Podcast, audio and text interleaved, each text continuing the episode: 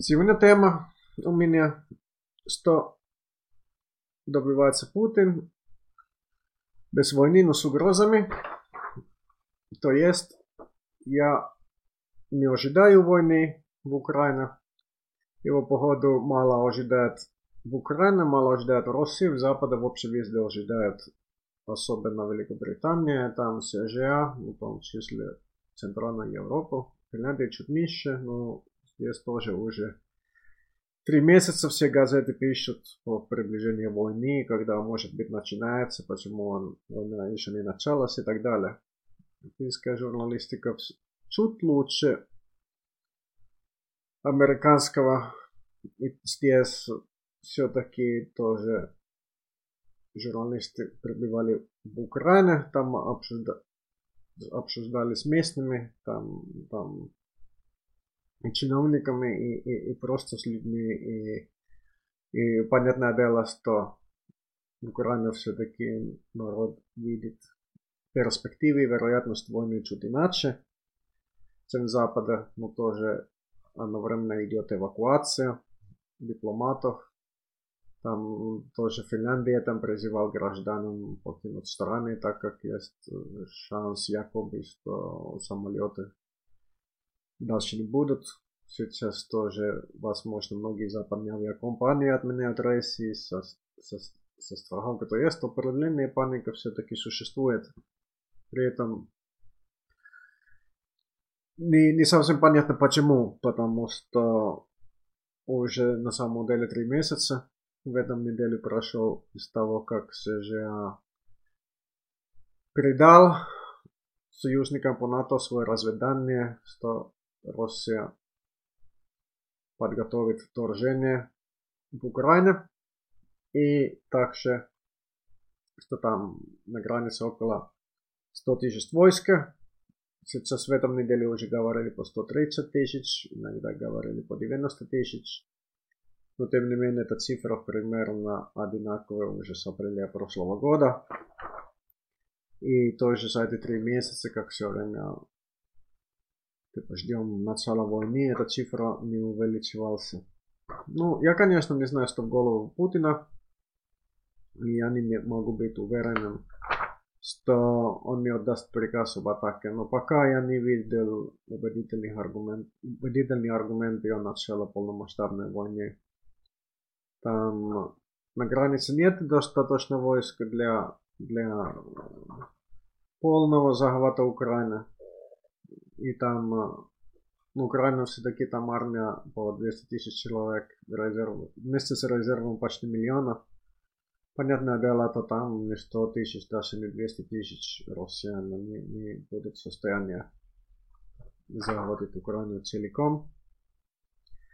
Там, конечно, возможны более мелкие какие-то провокации, там военные действия, там граничные конфликты.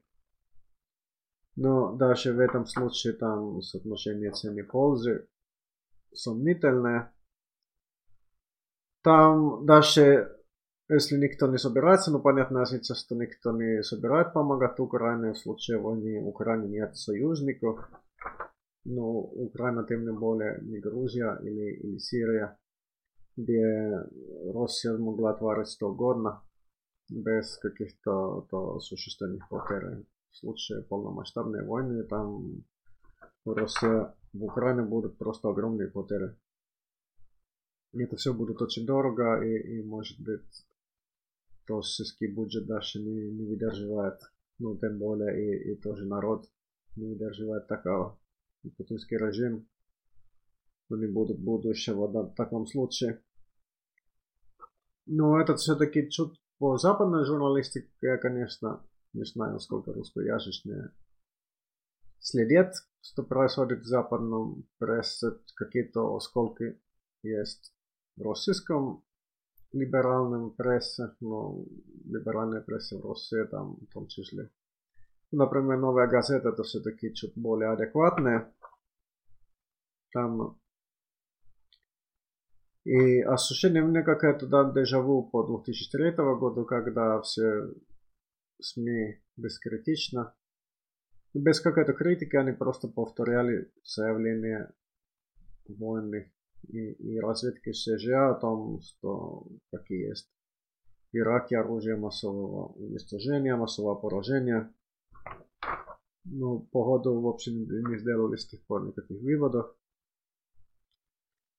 Там тоже, ну, например, после конца января там появились множество статей, что там, там Академия будут после конца распутаться, но все, кто мало-малски знакомы там с климатом, в Украине знают, что там, там уже морозы в Украине были уже в декабре.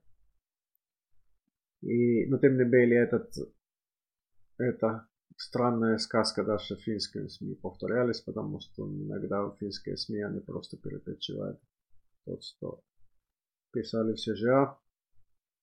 И просто ощущение иногда, что Россия просто кормит разведку СЖА дезинформацией, и СЖА передаст эту ерунду журналистам, которые принимают ее как чистую монету. И там Зеленский уже жаловался на, на паникерство Байдена, понятное дело, что Украину этот паника там по приближению войны это ни, никак не выгодно. Там Украина уже проблемы с международным рынком займов, несмотря на того, что у Украины нет никаких признаков дефолта. И ну да, ну что, собственно, да, главная тема сегодня. Что большим счету добивается Путин? Россия, как я понимаю, сейчас три крупные и же несколько более мелкие цели в Украине. Как, какие, собственно, главные цели? Во-первых, это оставить Украину вне НАТО и Евросоюза. Во-вторых, заставить Украину выполнять Минские соглашения, в том числе пункт федерализации. И третья цель это международное признание захвата Крыма. Две последних цели еще очень далеко, но первый Путин, возможно, дальше уже добился угрозами. И одна страна, участник НАТО или Евросоюза, сейчас не хочет рисковать с принятием Украины, так как в данном случае, возможно, потребуется воевать с нее. И это как раз в каком-то смысле трагичная ситуация, что Украина очень... Большинство людей в Украине на данный момент они хотят стать частью НАТО или Евросоюза, ну или по крайней мере примерно большинство. Существенная часть это все Конституция. В Евросоюзе НАТО нет никакого желания принять, принимать Украину или даже помогать в случае российской агрессии. И следовательно, это угрозы Путина, они были довольно эффективны. И это очень простая игра, очень примитивная стратегия. Путин берет противников на слабо. И когда все хотят избежать войны, то побеждает тот, который показывает, что ему не слабо развязать войну. И этих главных целей, которые раньше перечислил, Путин, скорее всего, не добьется. Но дальше мелкие достижения, как прямые разговоры с западными державами вопреки Украине и открытие газопровода Северный поток-2 важны для него. Российские войска могут быть полной без боеготовности, но в итоге это ничего не говорит о вероятности нападения. Вторжение случится только если Путин прикажет. То есть проблема журналистики сейчас в том, что просто обсуждать российские формации, какие там сейчас боевые единицы, там, если там есть достаточно крови или артиллерия или что-то еще. Но все-таки все может выглядеть как будто нападение начинается, но на самом деле нет. Поскольку все-таки цель не это, цель просто понты, угрозы, там, угрожающие жесты.